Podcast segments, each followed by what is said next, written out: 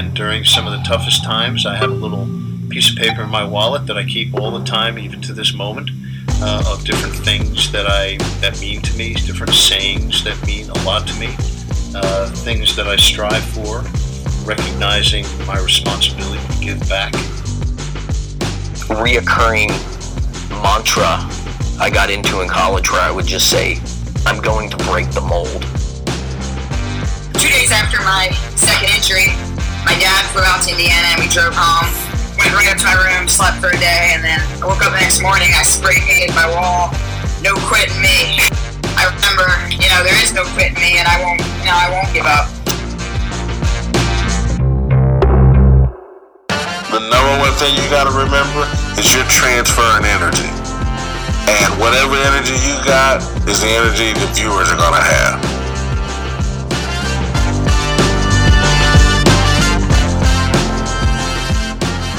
You are listening to Intentional Performers with Brian Levinson, where we talk with experts of craft about their journey and what they have intentionally done to be their best self. As we talk with them, the hope is that we uncover intentional gems that you can use in your life. Now, let's kick it over to Brian to introduce this week's guest.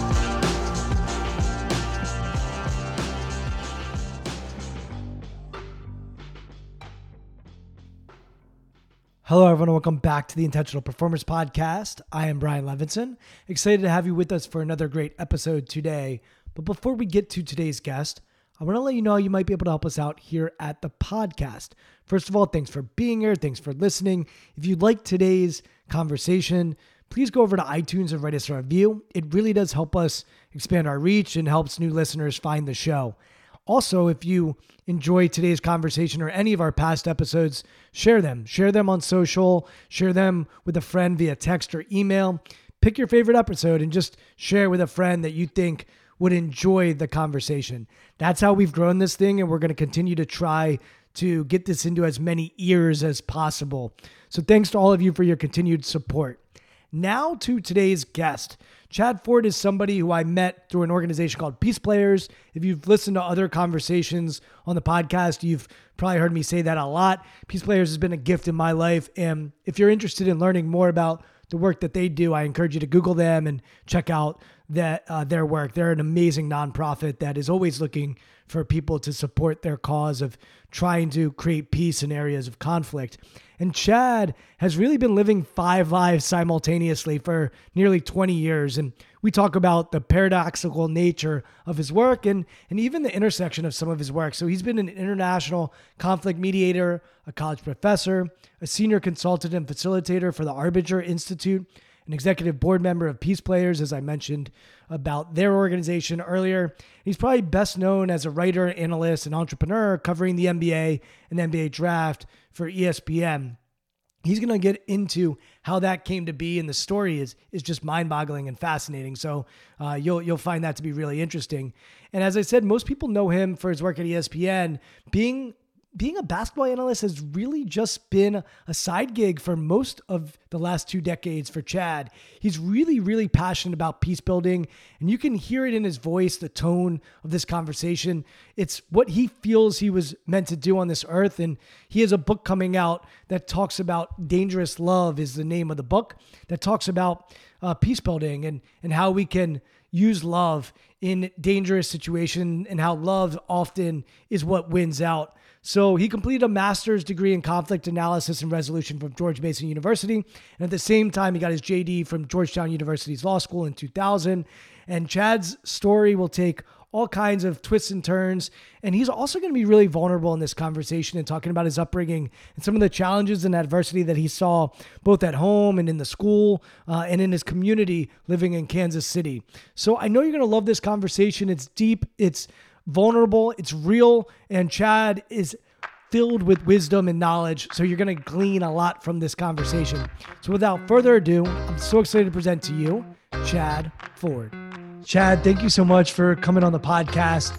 We first met a few years ago on a trip to Israel with Peace Players, which is an organization that's close to both of our hearts. And you've been involved with them for a number of years. And I remember when uh, one of the co-founders, Brendan Tuohey, told me that you're going to be on this trip to Israel. I got very excited, and the reason I was so excited is because for years I was obsessed with the NBA draft, and um, I had a website that was called Brian's Big Board. And at some point, when I got that website up and running, um, I think I sent it to somebody at ESPN and they said, oh, he took big board from Chad Ford. Um, or, or somebody had started the, the term big board. And so I enjoyed reading your content for years on the NBA draft and learning from you and loved how much effort and research you did when it came to the NBA draft. And so when we got to Israel, I was so excited to chat with you about the NBA and the NBA draft. And certainly we did. But over the years, getting to go back to Israel more and more with you, I've learned that you, have so much more complexity to your story and your journey and, and your interests and your passions um, that I've just enjoyed learning from you. And especially as it relates to peace and how do you build peace and um, how do you negotiate peace. Um, so today, I think hopefully we'll be able to cover a lot of different aspects of your journey.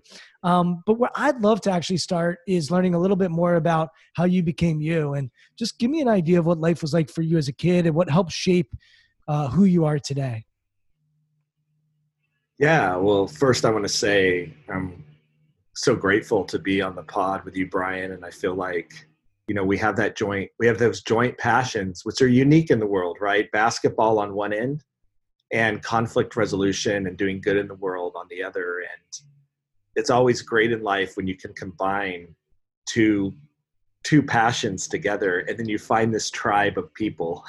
And and peace players has really helped me find this tribe of people that include everybody from nba owners to execs to coaches to just everyday everyday people who love the game but see the potential for the game to do so much more in the world. And so it's great great to be on your podcast and uh, an awesome opportunity for me to talk about more than just who's going where in the draft. I, I, I love doing that and i have a lot of fun with it. But for me it's there's so much more uh, to it. And uh, i really appreciate getting this chance to have this this sort of conversation with you. I grew up in Kansas City, Missouri, and uh, grew up in a in a fairly difficult circumstance. My my father was a Vietnam veteran who got very very sick after after the war in Vietnam, and eventually was diagnosed with cerebellar uh, spinocerebellar degeneration, which is the the disintegrating of your cerebellum in the back of your brain and it's a very very rare disease and one that there is no treatment for or no particular cure and so your the functions that the cerebellum operate in your brain just slowly start to disintegrate it's it's a death sentence but it's a long and unfortunately a painful death sentence and, and when my father was diagnosed with it when i was when i was young his reaction at the time was hard, but you know now I understand it more. Was a little bit of a freak out, and he left left our family. Uh, I think I don't know I don't know why, searching searching for something. So I grew up with a single mom, uh, mom that just had a high school education and had to work multiple jobs that just kind of put us through uh, life. And a lot of my outlet was sports. I, I loved sports. I actually, you know, baseball and basketball. I had two joint joint uh, passions. I wasn't particularly great at playing either sport, and so uh, while I did play those sports, it was much more about uh, you know when I was a kid with baseball cards, like memorizing the stat statistics on the back of every card, and you know, this is before the internet because I'm old, uh, right? But you know, in basketball, I would go out on the uh, on the court and pretend I was all these different players, and became really interested interested really early on, and how teams were put together, how they were run. You know, that that was my my passion. I didn't study any of that in high school or or college. I I fell in love with conflict resolution. And in part because I grew up in a very divided community in Kansas City, Missouri. You know, Kansas City was one of the last cities in the United States that was still fighting the desegregation of schools and, and very, very segregated uh, city and community.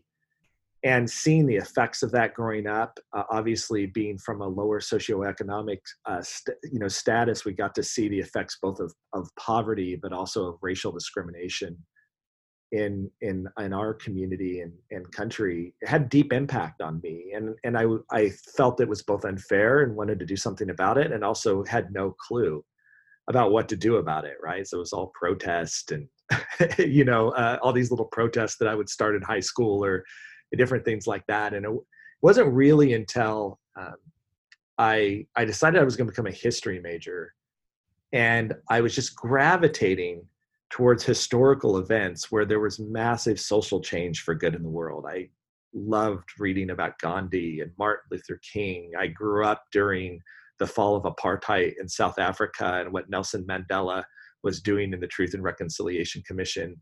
And when I finally got introduced to conflict resolution or peace building, it just it struck a chord with me that I just deeply, deeply fell in love with. And it didn't actually happen, interestingly, until I was in my first year of law school. So I actually went to law school at Georgetown. I knew I wanted to do something to help the world. I was thinking maybe about human rights law or sort of international law or something like that. And so after undergrad, I went, I went to Georgetown, and and I should add also, just because this is a big part of my journey in my life now, I went to undergraduate school in Hawaii, and I, to be f- completely transparent, I wanted to become a surfer. That's that's what I want. That's what I wanted to do. That's why I was at Hawaii. You know, no, nothing deeper than that. But I hey, fell hey, in Chad, love. Hey, Chad. Yeah. I went to Syracuse because they had a big dome in the middle of the campus. So okay. we all have our we all have our reasons. I just want to pause you real quick. So what age were you when dad left? I don't know, six, seven years old. Do you have a memory of him like being there one day and then and not not like what what yeah. what transpired with that? yeah, I remember the day my dad left. He had this uh, watch that I really loved. I don't, I don't know why. And one night that there was an argument with him and my mom. I was in my room. I could hear it through the door. And he opened the door and he handed me his watch and he said goodbye. And I didn't see him again uh, for several years. And um, and when he came back, the disease he, he came back in part because the disease had taken his ability to really drive safely and to just take care of himself and live on his own so he moved back in with my grandmother his mother and and so he became part of my life again but a very different it was very different when he came back because of the progression of the illness and um, and obviously at that point my family breaking apart with that said i loved I loved my dad, and uh, he was a remarkable, remarkable human being because he suffered in a way that very few people will ever, ever have to physically suffer. While his mind was was was quite sharp and strong, he was incredibly articulate, intelligent human being. But one of the things it affects is your speech patterns, and so it would sound when my father spoke like he was drunk his speech would be slurred because he he lost the ability to have fine motor control over his muscles. And and so people would see him in a wheelchair or a walker and then hear his speech and it would seem like you know there was something maybe also mentally sort of wrong with my dad which was so frustrating to him because there wasn't like he was sharp. And uh, you know the way people saw him and treated him was really really really challenging. But my dad's one of my heroes. He he persevered in a way that uh, that I don't know that I could do. And uh, I write about him. He's actually the last chapter of my book, uh, and Dangerous Love is about him and the example that that that he taught me about how to work through really really challenging conflict. Did you always have that perspective, or did you have bitterness toward him as a kid? I mean, six, seven years old, you have this memory of him giving you a watch and then dad being gone. Yeah. Um like when did you start to have that feeling or thought or perspective on your dad? You know what? Bitterness has never been my thing mm. and i don't know why. You know I, I just think maybe some of us are born without that that that gene or emotion. I remember when my dad wrote me a letter and and I hadn't heard from him for some time, and wrote and and said he was coming back. I my brothers and sisters had different reactions to it, but my reaction was a hundred percent welcome home. You know, I'm just so glad that that you're back. And I think part of it was it was hard when you're around my dad every day to not have empathy for the man and the way that he was suffering. And so it's really hard to hold a grudge when people are going through stuff in life that is unfathomable. Uh, to me, who was healthy, could run, could could talk, people could understand me, you know, all those different things. It's it's really, really hard to hold a grudge against someone when their life conditions are the way that they were. And so for me, it was never never about that. Now I got in a major conflict with him later in my life as as his disease progressed.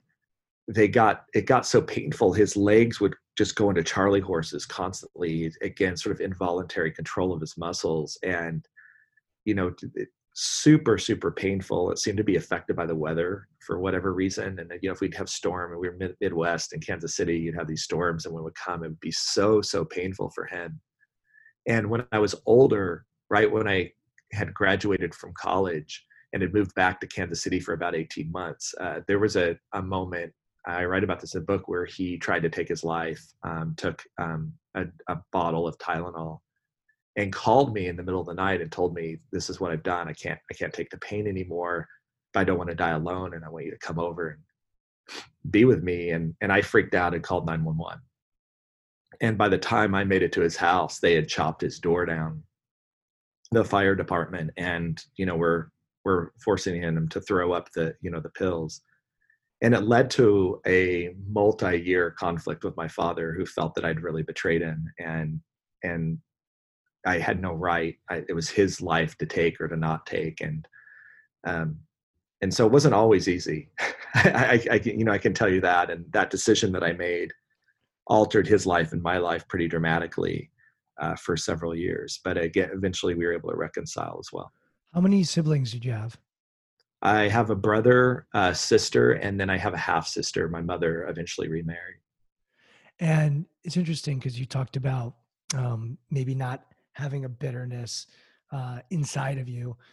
How much do you think is nature, nurture? How do you think about nature and nurture as you think about yourself and how yeah. you've become who you are? I'm just curious how you make sense of all that.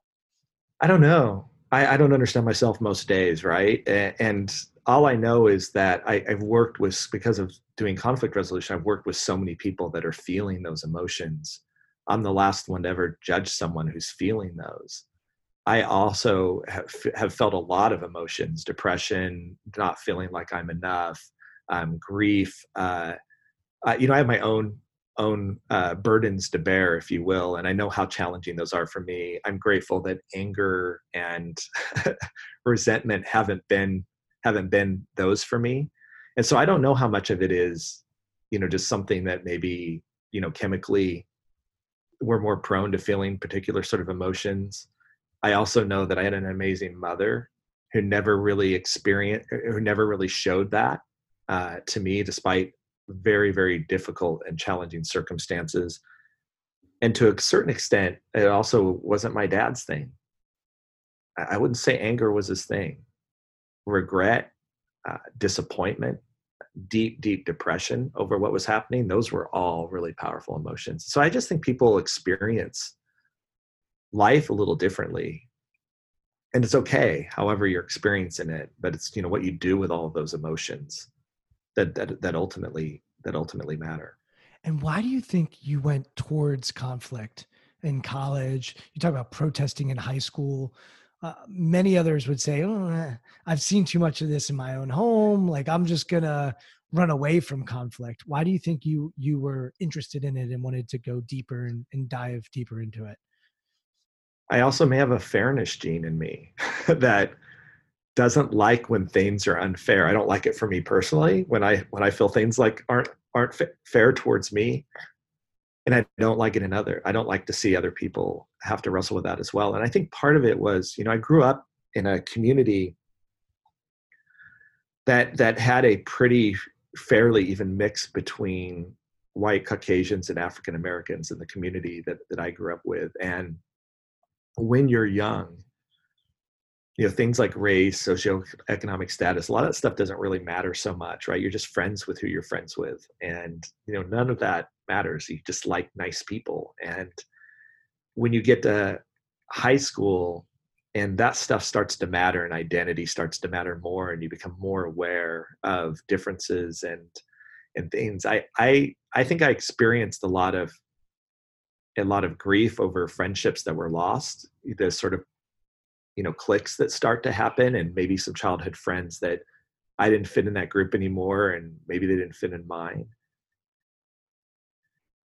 But i also saw firsthand because those relationships were still a big part of my life how differently my african american friends were treated both in school and outside of school than me. It wasn't about behavior or attitude it was simply based off the color of their skin. So if I'm in a car with African American friends and we're pulled over, uh, and I'm driving, there's one reaction. When when an, one of my African American friends were driving, there was a different reaction. When we get in trouble at school for various reasons of getting in trouble, when I got in trouble, there was one reaction: "Oh, Chad, he's rebellious." Da da da da da da. When my African American friends would get in trouble, uh, the way that they were seen and treated was really different. It, it bothered me. It, it, it bothered me deeply. Of course, not as much as it bothered them because they were the recipients of it, but it bothered me as well. It's it's just interesting. So justice is a, a value for you that it, as you go to law school, I'm sure comes up. But as you're talking, I I was raised in a different environment than you, um, in a different household than you. But for me, um, there was a moment in high school I was introduced to a nonprofit called Hoop Dreams, and Hoop Dreams was named after the basketball documentary that many people are familiar with. But basically, Hoop Dreams was called Hoop Dreams because there was a basketball tournament that this nonprofit would do every year, a three-on-three basketball tournament. That's how they raised their money, but they would get uh, scholarships for inner city kids to go to college, and they were in Anacostia, um, you know, in a in a uh, predominantly African American area outside Washington D.C. And my parents were involved with that nonprofit, and they hosted something at their house. And I remember them telling me, "Brian, these kids are going to come over that are your age." I was a sophomore, junior in high school, and try to make them feel welcome. You know, a lot of them haven't been to an area like where we live, and I was like, "Well, I, what am I going to do? I, I, I don't know how to handle this either.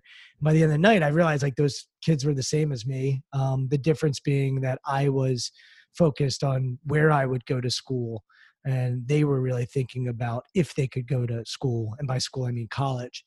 And so from there, I, I created a club at school, and we did our own basketball tournament, and it actually set me on my path where I ended up minoring in African American studies, majoring in sociology, and really interested in sort of justice and and inequality. And for me at least like the racial uh disparity was just so for lack of a better word clean and that i could actually just see it. And i think that was a mind-boggling thing for me at the age of 18 to to witness and 16 and and then 20 um so just interesting to hear your story and my story and where there might be similarities and where there are differences I'm curious for you though, going from Hawaii to Georgetown because uh, those are very different experiences. And I live a couple miles from Georgetown's campus. I've worked with athletes at Georgetown. Um, I would imagine the desire to go to Hawaii is very different than the desire to study law at Georgetown. What was the experience coming you know, and, and going however thousands of miles there are between yeah. Hawaii and Georgetown, but also culturally and just the differences in entering Georgetown Law School and what that experience was like for you. Yeah, I loved Hawaii. It was an amazing, powerful experience to me. And I, I went to a small campus. I went to BYU Hawaii, which is on the north shore of Hawaii. And one of the things that's unique about the institution, I think there's two, one is that of the 3,000 or so students that are there, they come from about 100 countries. And so you have this, and it's very, very mixed. So it's a, it's a virtual United Nations of a university, and and so I had this deep exposure to all of these cultures. They were my schoolmates, they were my professors. You're living and working with all these people around the world. You're just exposed to a lot of different ways of thinking and living and seeing the world together that was super intriguing to me. At the same time, you also saw the differences that were there but also at that age everybody was here trying to understand how to work through those differences. The, the school was founded by a man david o. Mckay who had the vision for this school after world war one that these people would come together and learn how to uh, understand each other's culture and that something like world war one would never happen again. And so there was a, a peace building mission here as well that i think drove a lot of the people that were coming coming to the school and so my junior year, I was a history major, but I was really interested in the host culture, the Hawaiian culture that was there and what had happened in the Hawaiian culture. I was taking some Hawaiian history classes, ended up diving deeply into that. And one of my mentors ended up being this man, uh, Bill Kuivi'okalani Wallace, uh, a native Hawaiian rights activist, lawyer, history professor, and it was in a moment where a number of Native Hawaiians were asking questions of the US government around sovereignty and thinking about what their rights were uh, from a from a country uh, from a their country which had been illegally overthrown uh, by the US government in the late 1800s and being involved in all of that and seeing what a lawyer did and and and human rights and and and all of that stuff he was the one who really launched me and said hey i think what you need to do is go to law school and need to figure it out. The problem was when i got to georgetown one you know i, I was a, a, you know a, a medium-sized fish in a very small pond to being at georgetown where i remember the first day one of the professors asked like how many of you were like valedictorians in your college class? And it was like something ridiculous like 75% of the class is like raising their raising their hand. And i'm like okay it's a really different group and i didn't know much about the law to be honest with you i again i, I was uh, my, my family didn't have a track record of really even young people graduate graduating from college let alone going on to something like law school we didn't have any lawyers in the family or anything like that and I, will be honest, I hated it. I hated my first year there. There's nothing against Georgetown. It just I was really interested in thinking about how do you get people living together and working together. And our legal system in the United States isn't really set up that way. That's that's not what it's there to do. It's there to enforce rights, not teach us how to not violate each other's rights, if that if, if that makes sense, right? And and it was really interesting. I was in an experimental first year at Georgetown Law School that had some really cool professors uh, like um, Carrie Menkel-Meadow, who was really part of the pioneer in alternative dispute resolution and and what have you. And it was really interesting to hear my law professors really critiquing the law and critiquing what the law can and can't do while they were law professors there. And and and it was in my second semester that a man named Dennis Ross, who was the chief negotiator for Middle East peace during the Clinton administration and has, has, stayed on in certain capacities throughout his entire career, was speaking. Uh, I went to see him speak, and he was talking about some of the challenges that were happening in the Middle East peace process. And I'll never forget that Ross talked about this track one and track two diplomacy. There's the stuff on the that that is, that is happening between diplomats and governments and then there's the stuff that happens on the ground with everyday people and communities. And that the government is so hyper focused on the stuff that's happening between leaders that they often lose what is going on on the ground. And so what happens is you can go to camp david and you can get you know you can get uh, um, leaders to agree on a peace process or a way forward. But then selling that back to their people is almost sometimes impossible. And we, we know the history of this in the Middle East, that so much of the problem wasn't that the leaders could come up with an agreement, it was the getting the buy in of the people on the ground. And he looked out at the audience at one point and said, you know, look, it's going to be on your generation to figure out how to bridge that gap, how to bridge the gap between, uh, on one hand, these important governmental efforts that will always be the case around around peacemaking and the work that needs to happen in communities to prepare people for peace. And that was the moment in my life where a light bulb went on in my head. And I thought, you know what? This is actually why I'm here. And it's it's amazing to have those moments like, wait, I'm here. I was here to hear this speech. And I waited in line afterwards to talk to him. And when I finally got to talk with him, I said, okay, that's really awesome. How do I do that? Where do I go? What, what classes should I take? You know, I just flooding him with questions. His answer is like, I don't know. That's why I'm saying, like, you know, this is on your generation Figure to sort out. of figure figure it out. But he did he did point me to George Mason University. They had a place that's uh, called the Institute for Conflict Analysis and Resolution, now the School for Conflict Analysis and Resolution, just recently renamed after Jimmy Carter, uh, at, who is sponsoring the center now, and a man named Wallace Warfield, who was a, an African American mediator who worked for the Federal Mediation and, Con- and Conciliation Service uh, in the United States. And he said, you know, I think that this is a guy who's done a lot of community organizing, working on the ground in, in various aspects. You should go talk to him. And so I skipped school that day, drove down, or didn't drive down, I have a car at the time, took the train down to George Mason, waited for him, waited for him in his office. Uh, he comes in, blows by me. I'm like trying to get into his office. He's really busy. He's trying to blow me off. And I tell him, you know, look, this is what I want to do. And I don't know who else to talk to. Like, if you don't really want to talk to me, can you point me in the right direction? And I think he, yeah, you know, I'm just a young, you know, college graduate student at the time, white kids, you know, sitting there again. What's what does he want? So he, he sits me down. He asks me, "What do you know about Martin Luther King?" And I'm like, "Okay, I got this. I know a lot of history major. I know a lot about Martin Luther King." And after I get done telling him all stuff he already knows, he tells me, "No, that's not what I'm asking. Like, what do you know about what he did?" I'm not talking about his speech, but like how he did what he did, how he created the civil rights movement, the way way that he did. What do you know about that? And my answer was, hey, I don't really know very much at all uh, about that. And he slid a copy of a book by King uh, called Strength of Love across his desk, and he said, "Read this, and if you're still interested, and this really, you know, puts set your heart on fire." Come back and talk to me. And what he didn't expect was that I was going to walk out his door, sit under a tree, read the entire book cover to cover that that day, and knock on his door in the late afternoon and say, "I'm in." And and that that was really the life changing moment for me. Then I ended up doing a dual degree with George Mason in Georgetown in conflict resolution. I, I still stayed in law because I, I found that there was some real valuable things to learn there as well.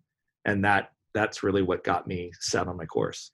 You said something earlier about like, all right, this is what I'm meant to be doing. And look, it's not lost on me. BYU, Mormon, like what percentage of the the kids at in BYU Hawaii are are Mormon? Oh, the, the vast, vast majority, yeah. So, uh, spiritual framework that you were brought up with, and then um, spiritual framework, if it's the same as you have today, I'd just be curious to get and look, spirituality, religion, complex. It, it, ha- it's it's layered, but it's kind of the beauty of a podcast. We can we can play Mhm. in that in that sandbox. So, um, just give us some some idea as far as how you see the world from a religious or spirituality framework. unlike a lot of members of the Church of Jesus Christ of Latter day Saints, I don't always wear my religion on my sleeve, but it's a major part of how I see the world. And, and perhaps I see it uniquely in some ways. Um, I wasn't raised uh, in, in the church my entire life, uh, and then it sort of waxed and waned in my family a bit. And it was really a personal decision for me around the age of 15 to to really engage, which I think was really important at the time. I really didn't have much in the way of family support on that on that end, and um, and what what fascinated me about about that faith was this cosmology around who we were before this world, who we are in this world, and where we're going, and and questions that I think everybody asks all the time around those things, like why are we here, and you know what's the purpose of that, that were really intriguing to me, and and one of the most central central of things was that before this life we had a loving heavenly father who had spirit children and that we're all related we're in fact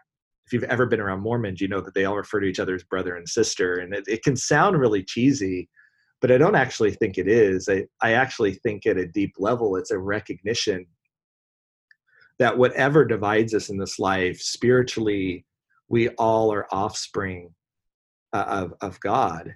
And that there's some important realization around that that would make this world a better a better place and that's what really sort of resonated with me and has always been a driving motivator for me in in my faith is that I I believe, and this I deeply believe, that all of us in humanity are brothers and sisters. That uh, we are all connected, even though our religions might be different, our race might be different, the countries that we're from, all of those different things. That at, a spiritual level, we are connected that way, and rediscovering that connection to me is a big part about what what life is like in this in this life. Like we're, we're we're presented with all of these obstacles of how we would miss it or how we wouldn't understand it or even tell ourselves story about actually how fundamentally different we actually are but for me our journey my journey at least has been about rediscovering that and and then conflict resolution just comes so naturally for me out of that right then then our purpose in life is to find ways to bridge those divides and to see each other as people, which is a common term that we use a lot in peace players, one of the peace players values and, and something that I, I learned from the Arbinger Institute. The, you know, that that is language for me of peace building is how do we quit seeing each other as objects or somehow fundamentally different from each other and start to see the humanity. And it's okay that we're different, but at a fundamental level, we are all connected by by that that humanness that's there.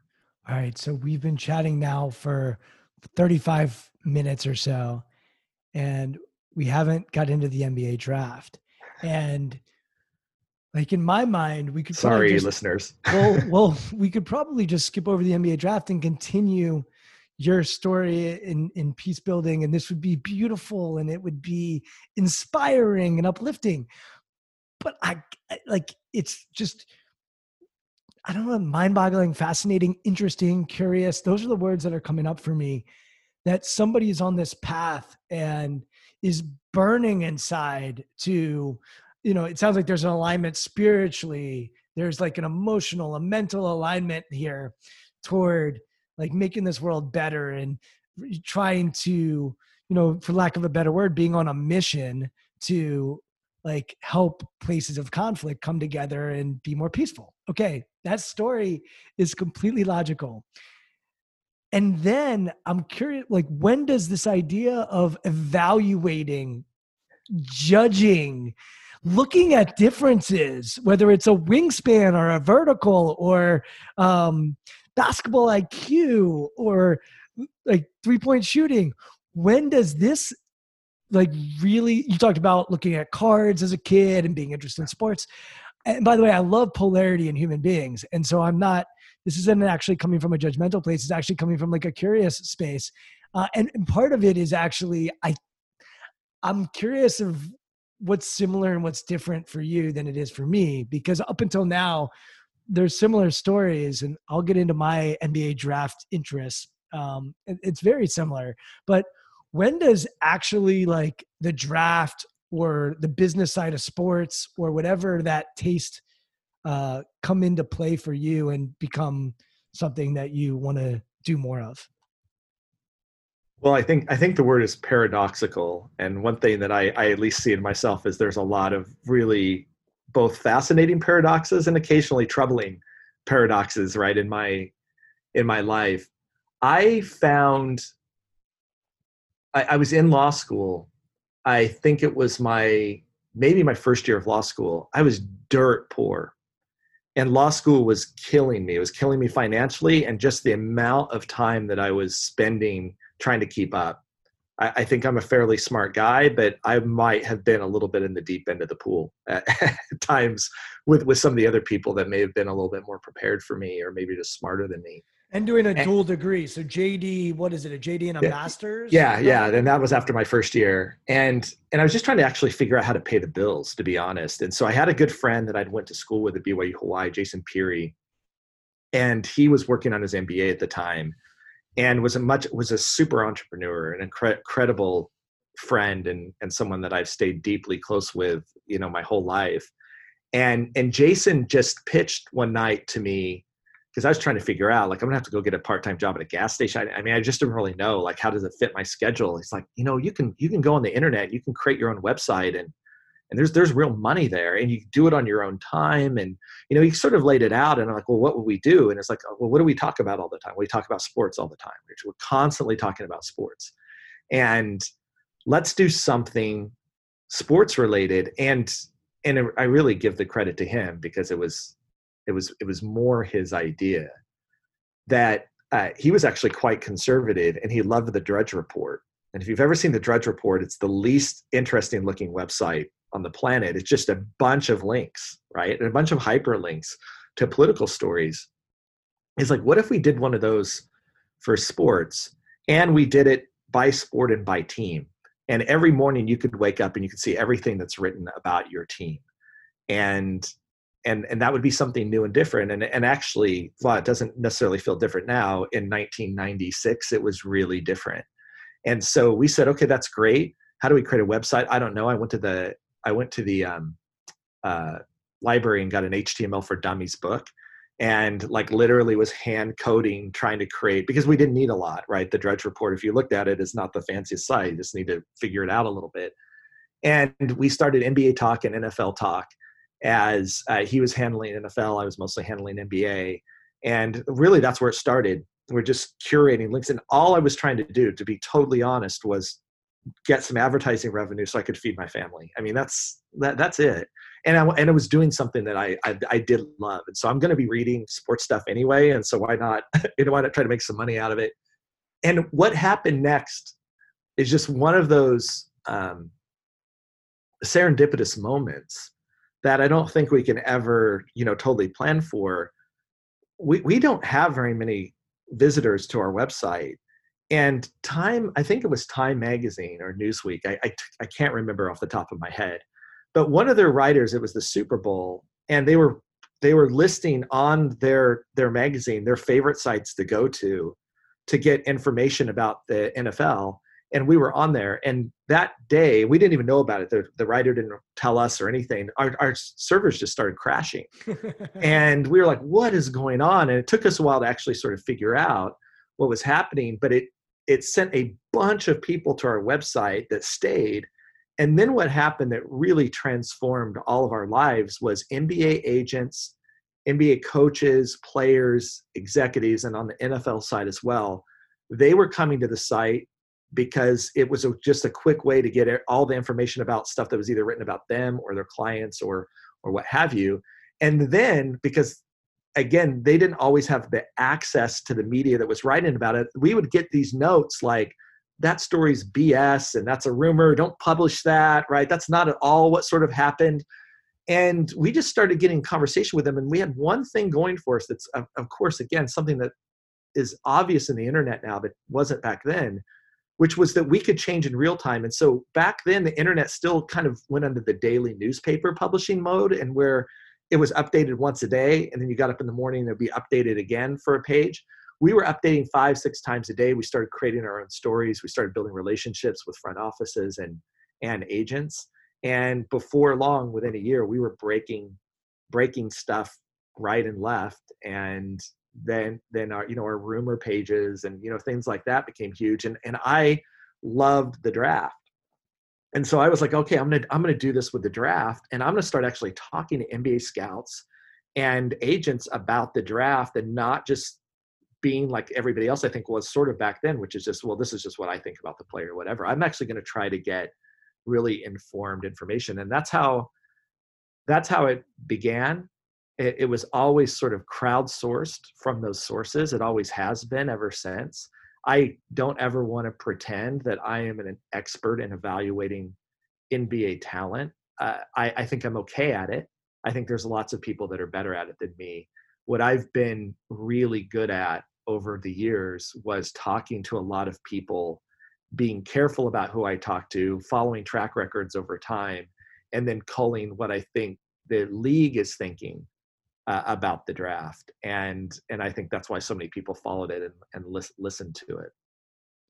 So the website was started when you were in grad school, mm-hmm. and then you you you end up graduating, and then is that what you pursue is like okay now this is a full-time gig this isn't a side hustle anymore like what no I, I was going to walk away completely i had several offers to go work teach at universities doing conflict resolution stuff that's what i wanted to do i was super passionate about it i chose one it fell through at the last second i was deeply in debt from from law school at the time.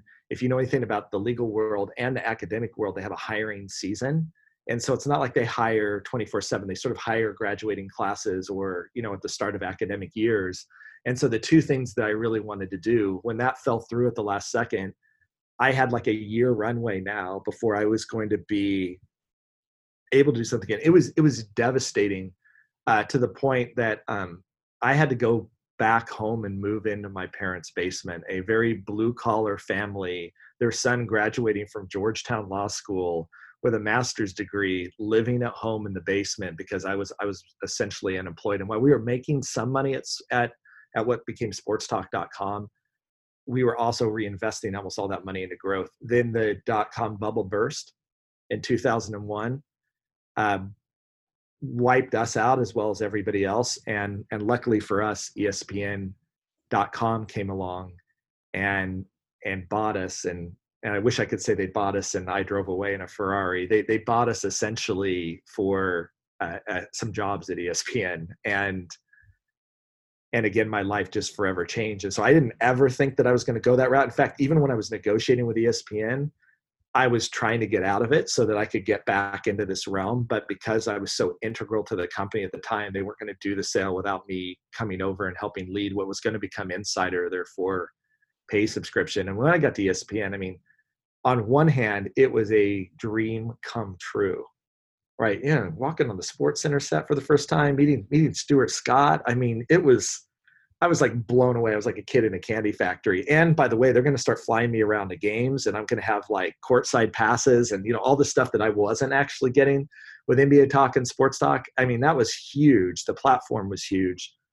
But on the other hand, maybe just a couple of months into them buying us, 9/11 happens. Mm and uh, and when it happens, uh, this dissonance inside of me was was massive. On one hand, really grateful for my job at ESPN and everything else. On the other hand, and I've been trained. This is what I've been trained to go do. This is this is what I've always wanted to do: is go and try to help solve conflicts like this.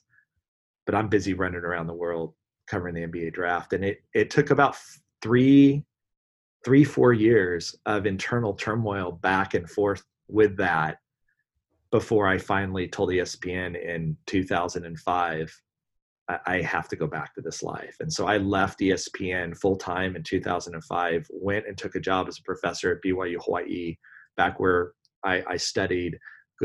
I started working on Peace Building Project. Peace Players was one of my very first projects that I that I started working on, and then it was about a year later uh, that they came back to me and said, "Hey, we'd still like you to do some draft stuff." And so then I was just exclusively doing the draft. And and the only way I can rectify the draft, you know, simply is I I'm a big believer in hope. And I talked about this with Bill Simmons on my podcast. The draft to me represents hope. For every sports fan every year, if your team doesn't win the title, what is going to change? To help you be competitive next year. And we can project all of our hopes and dreams on these young 18, 19, 20 year old athletes who maybe, just maybe, if we get it right, is going to come in and turn everything around in the franchise. And that that's so tantalizing to me. Right. And one of the things that I loved working with all these young athletes is they also had some everybody believed they were going to be the next Kobe or next Michael Jordan, first of all. And and and on top of that, they were all the best of the best. I, I mean, we talk about, oh, only 15, 20 players in the draft ever sort of pan out. But of those 60 players drafted, those are the 60 best non professional basketball players in the world, right? At any one time. I mean, that's an incredible, amazing achievement. And to work around these high performing people and be able to be part of their lives and over what time became a lot of personal connections and contacts that I made with them. I love that part of the job. Chad, as you're talking, I'm I'm thinking about my own experience. So when I was a senior in high school, I was taking an AP psychology class. Dr. Metz or Mrs. Metz was her name. And I just wasn't really into the psychology piece. So I was writing on a piece of paper my order for that year's draft. Mm. And I don't know what year, well, I do know what year if I really think about it. It's got to be 2000 2001 to 2002 so 2002 draft uh, maybe I'm wrong about this, but Roger Mason was like the guy that I love. Talk about the next like Jordan or Kobe. He was a six-five shooting guard with three point range and good athleticism, played at UVA. And I was just like a big Roger Mason guy. And I remember like making my board and probably, you know, comparing it to what the internet says. And I don't even know if I was. You would probably have a better sense of that. But anyway, like I wasn't paying any attention to the psychology. I was obsessed with the draft. Uh, and then even as I went off to college, I used to do Microsoft Word documents on who I liked and the order. Um, you know, uh, you know a little bit about me. Like I was fortunate to be in war rooms and see how this process went, and I'd always have like my little order, but I kind of keep it to myself. And uh, and I, when I went to grad school, I had a little more time. And so I created my own website. And that was around the time where you could start to watch on um, what's the website where you could watch all the film and it would cut um, cut all the film for you automatically. Um, the paid Synergy. Synergy. Yeah. Um, so I got a Synergy account. So late night, like my girlfriend at the time, now my wife is asleep, and I'm staying up till three in the morning watching film and creating profiles on players. So I was obsessed with the draft. And then And she thinks you're like watching porn all night. I'm right? Like, weird. I don't even know it's what sort of sports porn. Yeah, It that's was. what synergy is. It yeah. was my version for sure. Um, and for those that don't know, Synergy basically will chop up a game. And if I wanted to watch every pull up jump shot from Roger Mason Jr., I could watch every pull up jump shot from Roger over and over and over again, whether he made it or missed it. You get to watch amazing amount of content. And I was obsessed with it. And now I've never really thought about like why that was, but as I'm hearing you talk, you mentioned hope and dreams. And I think my love for sports is about the unknown. And we don't know what's going to happen when they start a game. And and the unknown of trying to figure out if a player would make it at the next level, that unknown and trying to really do like amazing due diligence and attention to detail and trying to figure that out and solve how that person will translate. And I almost could envision, all right, plug this person here. What is it going to look like? And I spent so much time thinking about that. And so I think I fell in love with that aspect of the unknown. It's probably what I love about sports in general is that we just don't know what's going to happen. Paper, analytics, data, rosters, all that good stuff. You still got to roll the ball out and see what happens. As I think about what we're going through now with the coronavirus, and as I think about life in general, life is unknown. Like your dad's life was cut short. Um, he didn't know that that would happen. The unknown is exciting. The unknown of going to George Mason and finding that program. There's beauty in the unknown, and there's fear and anxiety, and it, it, it's scary. But as I'm hearing you talk, I think for me, what I loved about the draft and still love about it is that unknown. And we can debate it, and nobody truly knows who is going to translate. Like Zion Williamson, everyone can say, "Oh, I knew he was going to be great," or "I knew he was going to get hurt," or "I knew this." It's like, nope, none of you knew. You didn't know. Stop saying you knew because there's unknown. And I think what we're all going through right now is this unknown of when we're going to be able to go to a beach again, or when we're going to be able to eat uh, at a restaurant again. And for some, that's scary, and for others, that can be scary and exciting in in another way. And so I'm just thinking about that right now because as I've gotten older, I've tried to continue to develop a relationship with the unknown because a lot of times the unknown holds me back, and uh, that's where fear lives for myself. Um, but the unknown is like my baby being born, not knowing what gender, asking my wife now for her phone number and whether or not she'd say yes, um, applying for a job. Like the unknown is also like a beautiful part of life. So I just went on this huge riff, but I'd be curious to get your perspective on how you think about it as it relates back to the draft. I love that. I again, Bill Simmons and I did a did a podcast, and one of the things we did is we looked back. We used to have these draft debates, and they're all there online. So many wrongs. So many wrongs. it, it's pretty embarrassing. A Yeah. lot of it's pretty embarrassing, uh, to be honest. And and we'd spent a lot of time scouting the draft, looking at the draft, and what have you. It it is one of those things every year, and the teams that drafted those guys spent millions of dollars and have systems in place to get this right and, and they got it wrong too and then there's always we also talked about this guys that really surprised us like guys they're eh, they'll be fine right? And then they turn out to be superstars right? And you know for example we were just talking about donovan mitchell and I, I thought donovan mitchell would be an okay nba player right? I did not think donovan mitchell was going to be a superstar. And and and so there's i think that is a big part of it is the unknown the unpredictability of this. The the thing that everybody knows that whatever we're saying right now it's not going to play out that way. It's never going to look like what we think it's going to look like which is which is part of the beauty of sports. And and there's something else about I, I you know i like two things about the unknown that you brought up when you were talking. One is that you know on one hand unknown means discovery means journey. I, am a big believer that wherever we are right now in our life, wherever we feel stuck, there's part of us that we haven't discovered yet that can help us get unstuck. We may not be able to see it in ourselves or in others, but it but it's there.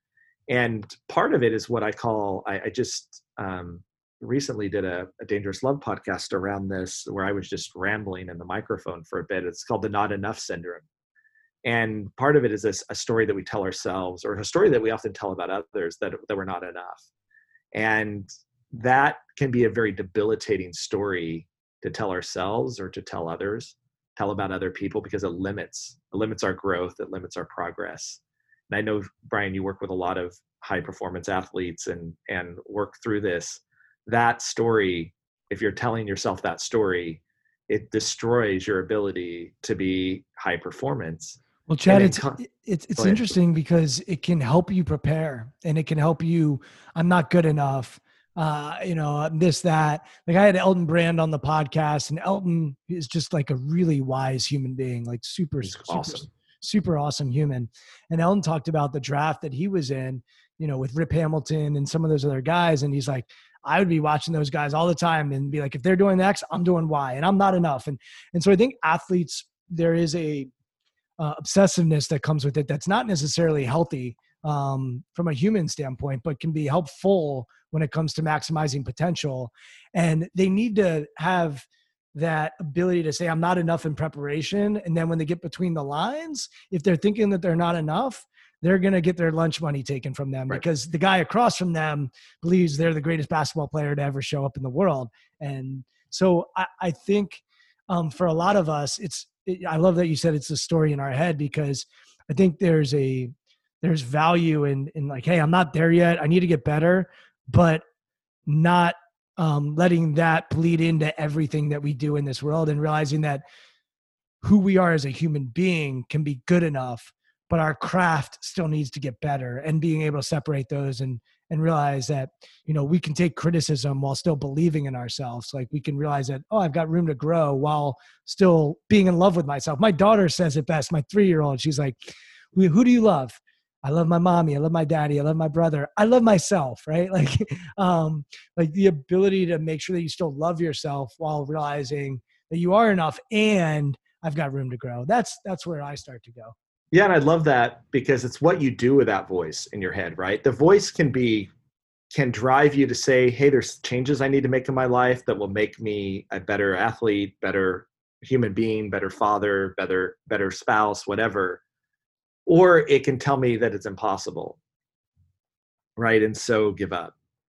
And and the first voice that's that's driving me to become better to me is the whole key to transforming everything in our life including conflict the other voice is the is the voice that i think makes conflict become so destructive and what happens is it poisons us not just internally but externally as well one of the things that i've been thinking a lot about in the last couple of years about when you get wrong in the draft is this obsession that you can have with looking at a player and only pointing out what they don't do and saying okay because of that they're not enough right? And there is a number of scouts out there that that's how they, they scout the draft. They look for weaknesses and flaws and then they make the argument in the room they can't do this they can't do that and of course then you don't draft that player right? And the best scouts that i've seen over the years are able to see that because you have to see it and you have to see that part clearly but also be able to see this is what they could become. If we put the give the right coaching we put them in the right setting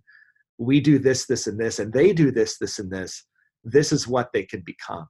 And that to me is is not just a metaphor for the draft it's a metaphor for life and and thinking about conflict and being able to see a person and not just pigeonhole them based off of what their current behavior is right now or the mistakes that they've made or that I've made uh, in the past but being able to reach deeper and see the potential that my experience has been and I've worked in a lot of conflicts throughout the world in a lot of different settings people can change number 1 and two however poorly you are behaving or acting in the moment that you're in conflict isn't all of who you are and doesn't foretell that you can't do things differently. And if i create that space it can, becomes an invitational space to invite other people into it to change but it has to be a safe space for them to to jump into and and too often what happens in our own lives and our own conflicts is we make it a very unsafe space for people. When we constantly give them the message they're not enough their ability to try something different or to step out of their comfort zone it, it's too scary right? And fear is the thing that ultimately paralyzes paralyzes us. And that's the tagline and or the the subtitle of my book is transforming fear and conflict because it's actually fear of conflict and fear of the people in conflict that limits our growth and limits our relationships. Well, I want to go into that and I want to go into conflict resolution or, or, or conflict discussion. A couple things that I'm just going to own. Uh, you know, you talked about Donovan Mitchell. For me, the guy was Paul George, where I watched Paul George and scouted him a ton, and I'm watching him just turn the ball over, be loose with it, be lazy, like all this stuff. And I remember there's this random person I met who was also obsessed with the NBA draft. And he's like, My guy this year is Paul George. That's my guy. And I'm like, What are you watching? I'm like, Are you watching? And he's like, He's six nine. He can handle. He's got three point range and man that guy was completely right and i was just so wrong and so anybody who's ever uh, put pen to paper when it comes to who they like in any draft in any sport i encourage you to do it if you want to if you want to have a voice in the room go go do that and then talk to me in five years because you're, you're going to get it wrong and um, you know the idea of confrontation and the idea of conflict um, I once had a really smart general manager in the NBA tell me that we want the best idea in the room to win. And we want to have a culture of confrontation. We want to be willing to confront each other. And um, it doesn't matter your title. We want to have those discussions and those debates. Uh, and the best idea in the room wins. I'm curious for you as you're working with cultures and people that are in conflict how do you think about confrontation? What does it look like in a productive manner? Um, what have you learned about confrontation and um, how to do it in a way that is effective and productive? Yeah, I don't love the word confrontation.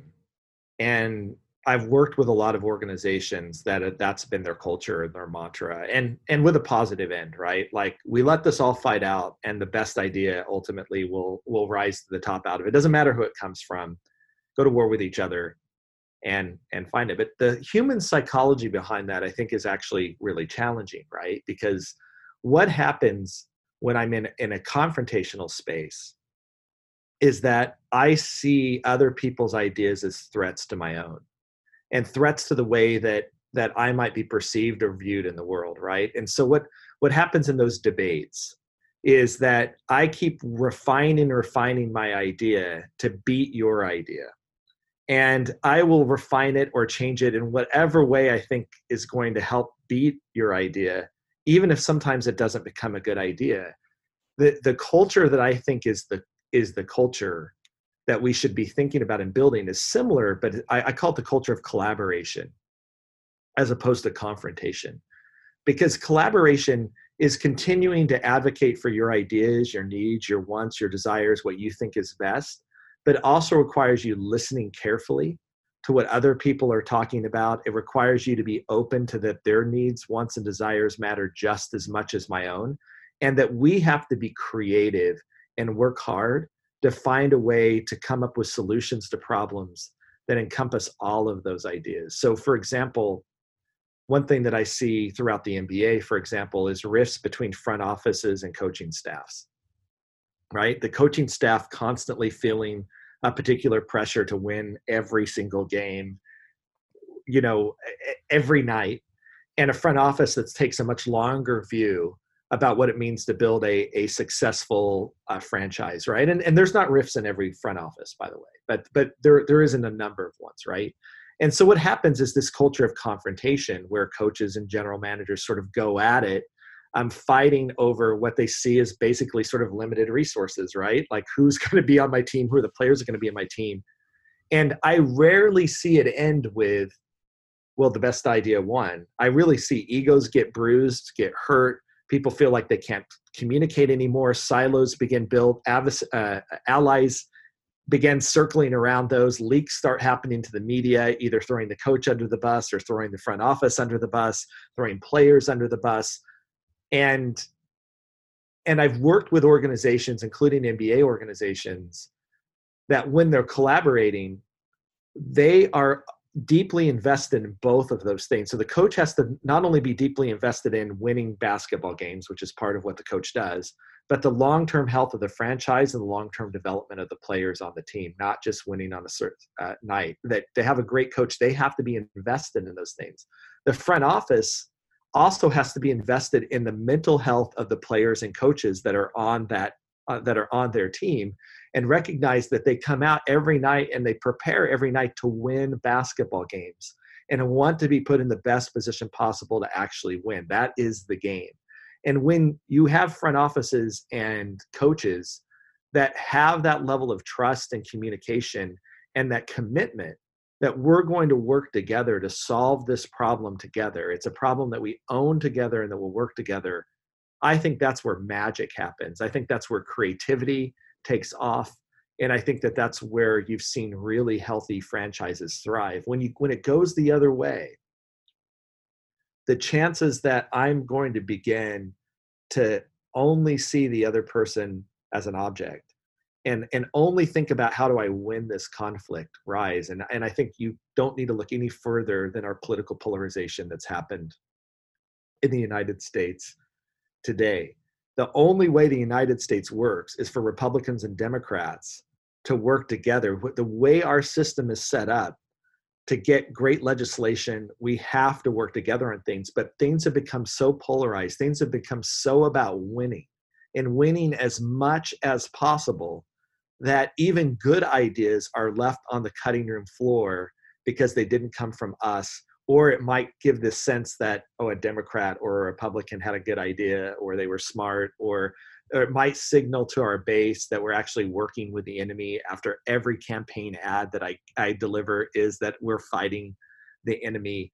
And if we don't develop this culture of collaboration we don't engender this sort of creativity that we need to solve the most complex problems that face us in the world in our relationships in our organizations uh, and, and, in the world. And this is a big part of, of a lifetime of being a conflict mediator that, that, that i've come through. That that is the only approach that ultimately le- leads to sustainable solutions um, in in relationships. I'm glad you you ended there with sustainability because uh, we we both have spent time with two negotiation experts, uh, Ron Shapiro and Bob Bordone.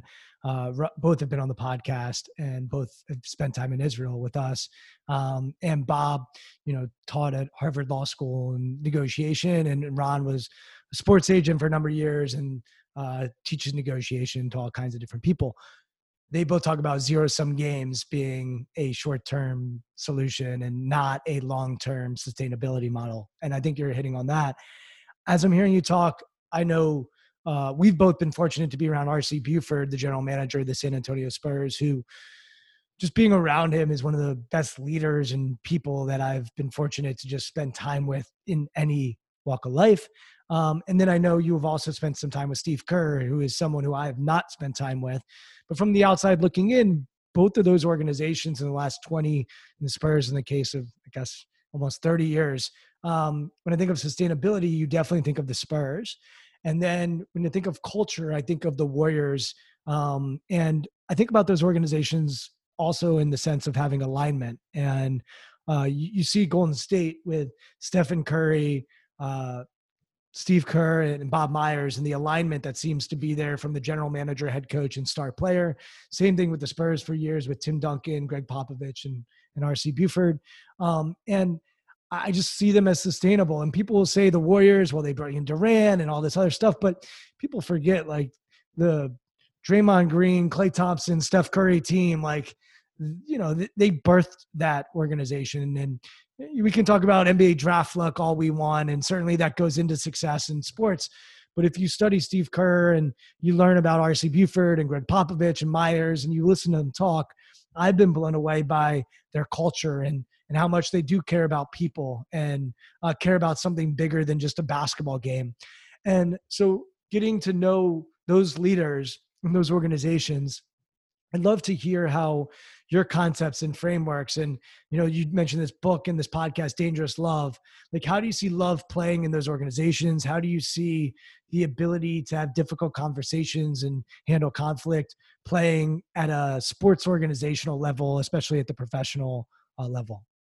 You know love is a weird word to use around sports and and there was a while where my publisher was like can we use a different word? Right? Like this everybody's going to think this is about romantic love or you know something like that and, and it's really not. When when i say the term love i'm not talking about romantic love or the sort of love that means like right? Like we love chocolate or we love pizza or we you know we love a friend.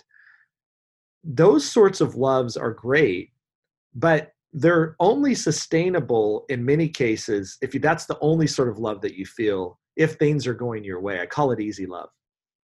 Right? And what happens with easy love when conflict comes is that easy love makes a run for it. And so even in romantic love, man, if I feel a lot of passion or attraction towards a person, but then I run into conflict with that person, I'm done, right? That passion goes away pretty quickly and it falls apart. So, what makes for sustainable relationships? I, I don't think it's actually very different if you're talking about a couple as you're talking about an organization.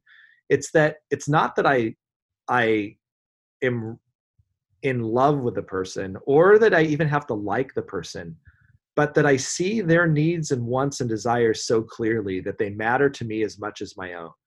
And you'll hear this term family a lot in some of these organizations.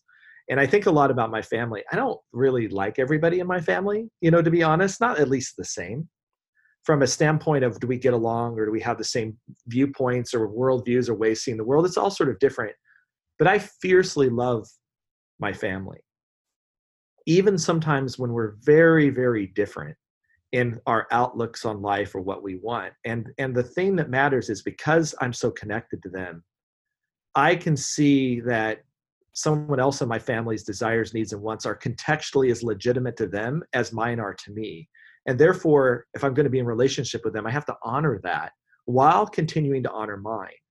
And and dangerous love is that feels dangerous, right? When someone has a different viewpoint than we do, is looking at the world differently, has different needs or wants or desires than my own, to be vulnerable enough, right? To open myself up to that and to be vulnerable enough because this is what it, the challenge for some other people to open up what i need and what i want and what's important to me to tell another person and and to do that simultaneously at the same time for many many people is the scariest thing that you can actually ask them to do it's actually scarier than public speaking or being on a podcast or what, whatever it is right to say i'm going to be both emotionally available to you i'm going to tell you and talk about my needs wants and desires and at the same time I am going to be open to yours. Even when they're different, even when they're challenging, or perhaps might even seem, at least on the surface, to be threatening to my own, I have to be alive to that. And what I see an organization like the Spurs, for example, do is that they get that, that alignment that way. Gregg Popovich matters. Our owner matters. RC Buford matters. What our scouts are doing, they matter. What our players need and want, they matter. And, and that is the alignment that exists across the entire organization. And there's a commitment within that organization that we're going to be fierce truth tellers. We're going to talk and have the space to be able to talk about what we need and want, but we're also going to be aligned with trying to find out how to make that work for others. I think what was so frustrating to the Spurs with the Kawhi Leonard thing that happened a, a, a few years ago was they couldn't get Kawhi Leonard to talk. They couldn't get him to sit down and actually open up. I think there was a deep commitment within the Spurs organization to find a way to make Kawhi Leonard happy, to be creative about it. And for whatever reasons and ways that Kawhi Leonard hasn't ever really opened up, and I'm a huge Kawhi Leonard fan, by the way. For so there's all sorts of reasons that that may have happened.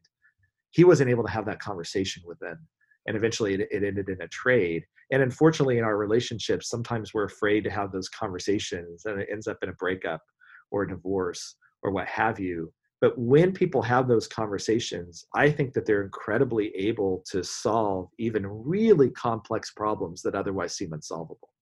Yeah, I'm glad that you brought up the Kawhi situation because I think even the best of organizations, the best leaders make mistakes as well. Um, and there's all kinds of reasons why things don't work out. We're all human and we're all capable of not building relationships or lack of communication. And it's a it's more than a two-way street. With a team it's multiple multiple streets that are that are going on there. So i just think things are confusing and too often we just put people up on a pedestal and just assume that they're always going to do the right thing. And people make mistakes and rifts happen and people break up and like divorce isn't always a bad thing divorce is often what's best for for both parties and often we just think that it should always stay the same and the reality is that I mean, certainly for Kawhi, I mean, he, he goes to Toronto and wins a championship and then decides to go wherever the heck he wants to go and go to the Clippers. So for Kawhi, it, it might have been what was in his best interest. And you can certainly make an argument from the result standpoint. Um, but there, there's to me, there's an overarching theme of what we've talked about, which is communication, building relationships, vulnerability, trust, um, effort, working hard. Um, these are all frameworks for high performance as well. And I just, I just want to note that because I think um, it, it is, uh, it does go across different industries and different people. And the last thing I'll say is around love. So people think Bill Belichick's this cold you know, just transactional guy and their phrase is do your job, right? Like that's their mantra.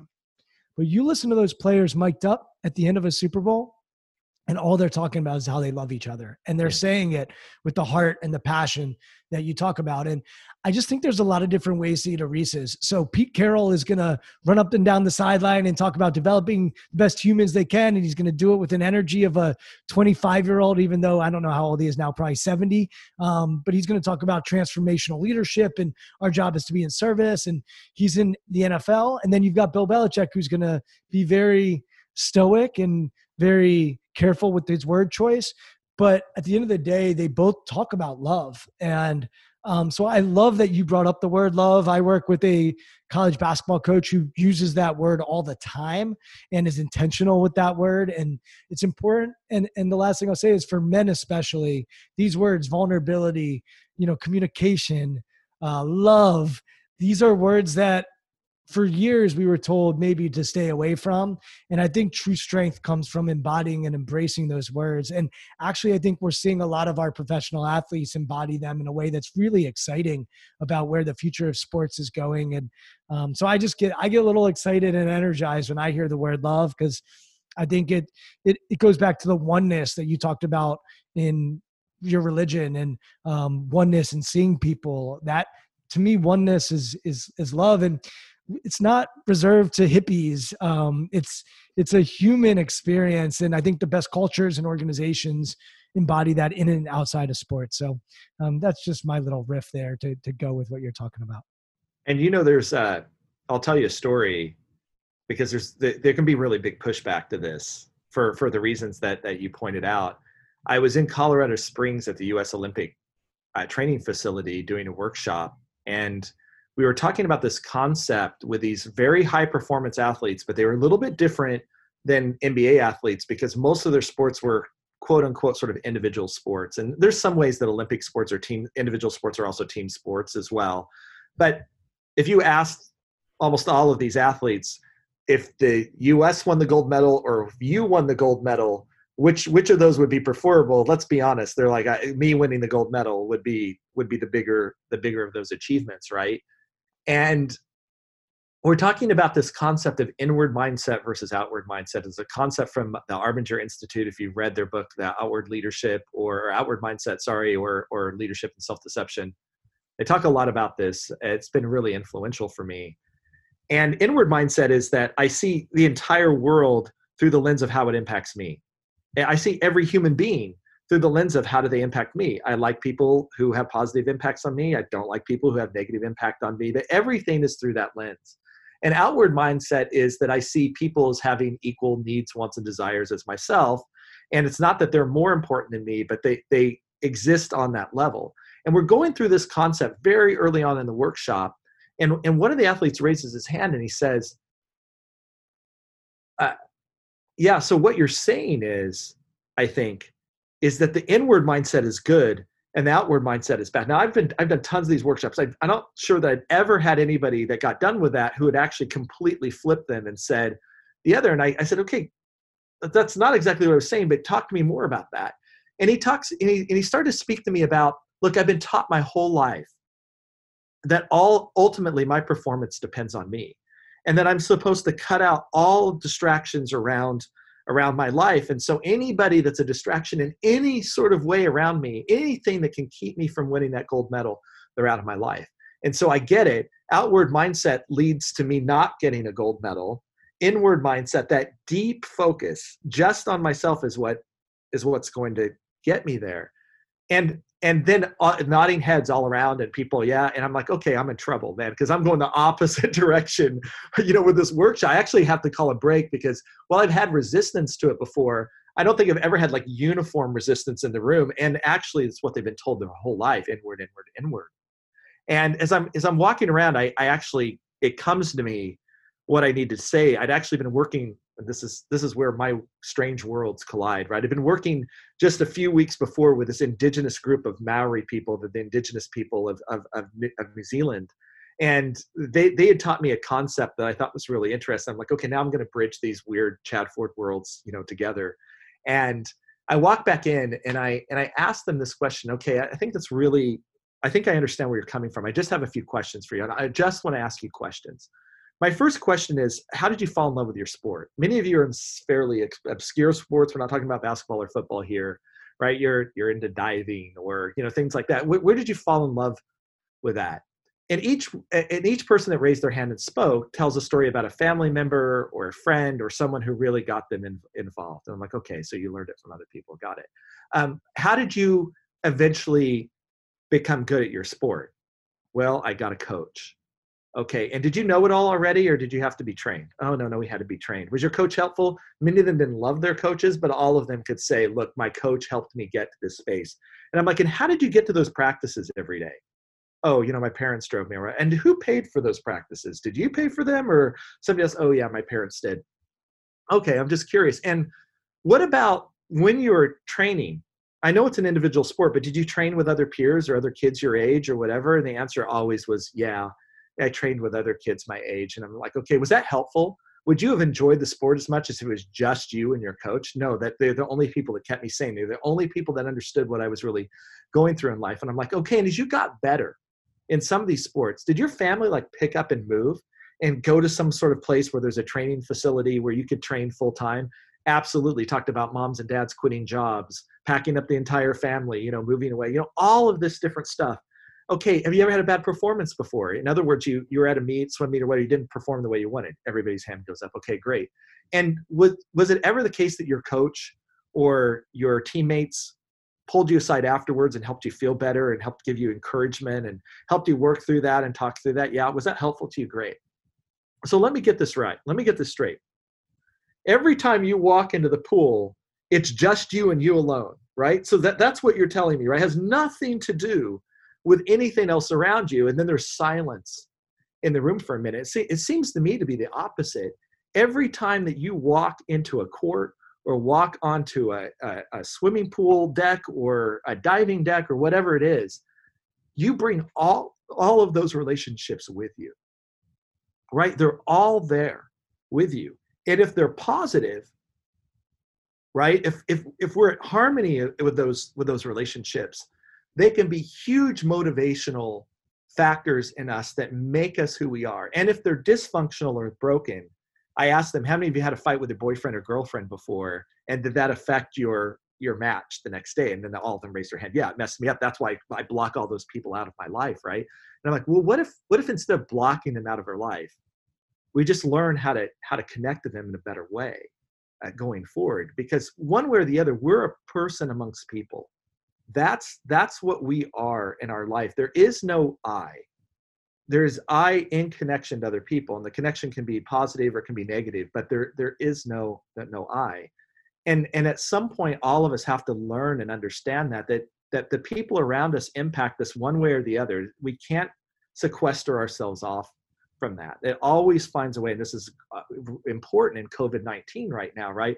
Where we're we're back in tight spaces with our relationships some which are good and positive and are leading to like a really great sort of moment that I guess spend all the time with this person, some that are incredibly strained and that might actually end up in breaking up or divorce or or what what have you at the end. And it reminded me of these Maoris because they have this this um, this phrase that they like to use um, all the time in Maori, and I, I, thought it was really, really, really powerful, and and I want to I want to share it with you. Um, it goes it goes it goes like it goes like this um, What is the most important thing in the world? He tangata, he tangata, he tangata. It is people. It is people. It is people. And if you go into a traditional Maori um, marae, uh, and you look at the carvings, they have carvings of their ancestors, and they're all standing on the, on, on the shoulders of each other. And the reason that they're there and all around them is to remind them that they drink from wells they didn't dig, right? They eat from crops that they didn't plant, that our ancestors to them are, they stand on the shoulders of all of those people who make us who we are. And when we have that outward mindset to sort of recognize that all of our relationships actually make us who we are, including being a high performance athlete, it actually opens us up to being more humble, to learning, to growing, to developing in ways that it's closed when I think it's all about me and it's only about me. By the end of that workshop, it was incredible the way these athletes were interacting with their coaches, the way that they were talking about things, the way they were able to break through um, different challenges at the end. And and you know that lesson is important as it was to. I'm a big fan of the Olympics, and I really want our team to win the gold, and and hope hope that it let's postpone, but hope that it would help in some ways. How much more in, in an organization like with peace players, where Israelis and Palestinians have to actually learn it can't just be all about you. It, there cannot be a world where there's only Israelis. The Israelis will always be in relationship with all of the other people around them. There cannot be a world where there's only Palestinians and where the Israelis go away. The only way that you're ever going to find peace is the move from inward to outward mindset and try to understand how do I see the other person's needs, wants, and desires so powerfully that I'm as invested in meeting those as I am invested in meeting mine. And we've seen this over. What's one of the reasons we love going to the Middle East is to see these young people make that turn in the way that they see each other, in ways that leads to deep, powerful friendships and connections and teamwork and collaboration and and dare I say it, love that just blows you away in one of the toughest and most intense contexts in the world. So I think that's a beautiful place for us to wrap. We could chat all day, and we will in the future. Um, maybe on a obscure basketball court somewhere in the world. Um, but we will, we will have a little bouncing ball in the background, so it probably won't be as good for audio quality. Um, when we first started recording, before we started recording, Chad had a fire alarm that was going off in his. Uh, he's recording from his office, and so I'm glad that that settled down and we were able to have a, a deep and meaningful conversation. And you said something earlier about being complicated, and I always tell people, well, I don't think I've ever said it on this podcast, but I say this to people that are close to me, which is you'll find me on uh, a dance floor at a wedding and or in the corner having a deep conversation with somebody and those are two things that i love uh, equally so i love having deep conversations and i love um, getting on the dance floor and letting loose a little bit. So I love paradox, and to me, a lot of our conversation today was around that. Tell people where they can learn about Dangerous Love, the book, uh, the podcast, why that is the title of the book, um, what it's about, and where people can learn more about what you're up to. Yeah, so you can go to our website, dangerouslovebook.com, and you'll find the podcast there as well.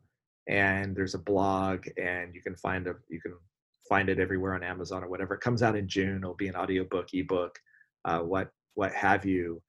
And uh, we're doing a lot with it on social media as well. You can go to Instagram and and at, at Dangerous Love Book. Um, we have a Loving Dangerously community on Facebook that's got uh, hundreds of people that are engaging. They're asking questions about conflicts or problems that they have as well. The podcast is breaking down what does this look like in marriage and what does this look like raising kids and what does this look like when you feel like you're not enough and bringing on experts and uh, trying to further the conversation even before the book comes out uh, it was named actually after what what i thought was a a quote from martin luther king that didn't quite out, quite pan out to be a quote uh, his book was Strength to Love. I talked a little bit earlier in the podcast about how Wallace Warfield had had slid that book off. The, to me, the most influential book that that I've ever read. And King, in the midst of the civil rights movement, most of these sermons were delivered uh, that that are in the book were delivered towards an African American congregation who were being systematically mistreated by a white population. And his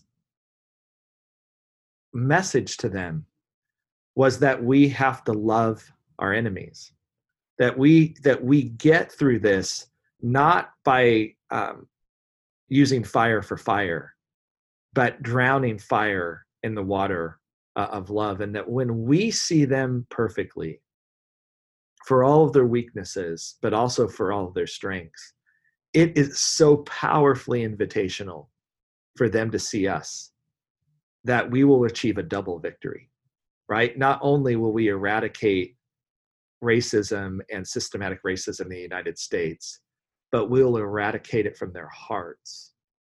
And when it's eradicated from their hearts, there is a victory that they will achieve uh, because hatred, anger, racism, discrimination are cancers upon our soul. And so we must not just care about ourselves, we must care about our enemy. And that became a mantra for me throughout my whole life. Whenever I'm in conflict with somebody, instead of seeing them as an enemy, how do I see where they're coming from, why they're feeling the way that they're feeling, and how do I deliver a victory that not only gets me what I want, but also delivers it for them as well? That's dangerous. It doesn't always work it means that I have to be vulnerable in ways that I'm not comfortable being vulnerable. It means that I have to put myself out there. It isn't easy. It's harder than a lot of other approaches, but I've found throughout my life it's the only way to really bring the sort of deep, sustainable change that we want in our homes or in our organizations or in the world. And and so the, this book, it's been really interesting. You talk about the paradox, Brian.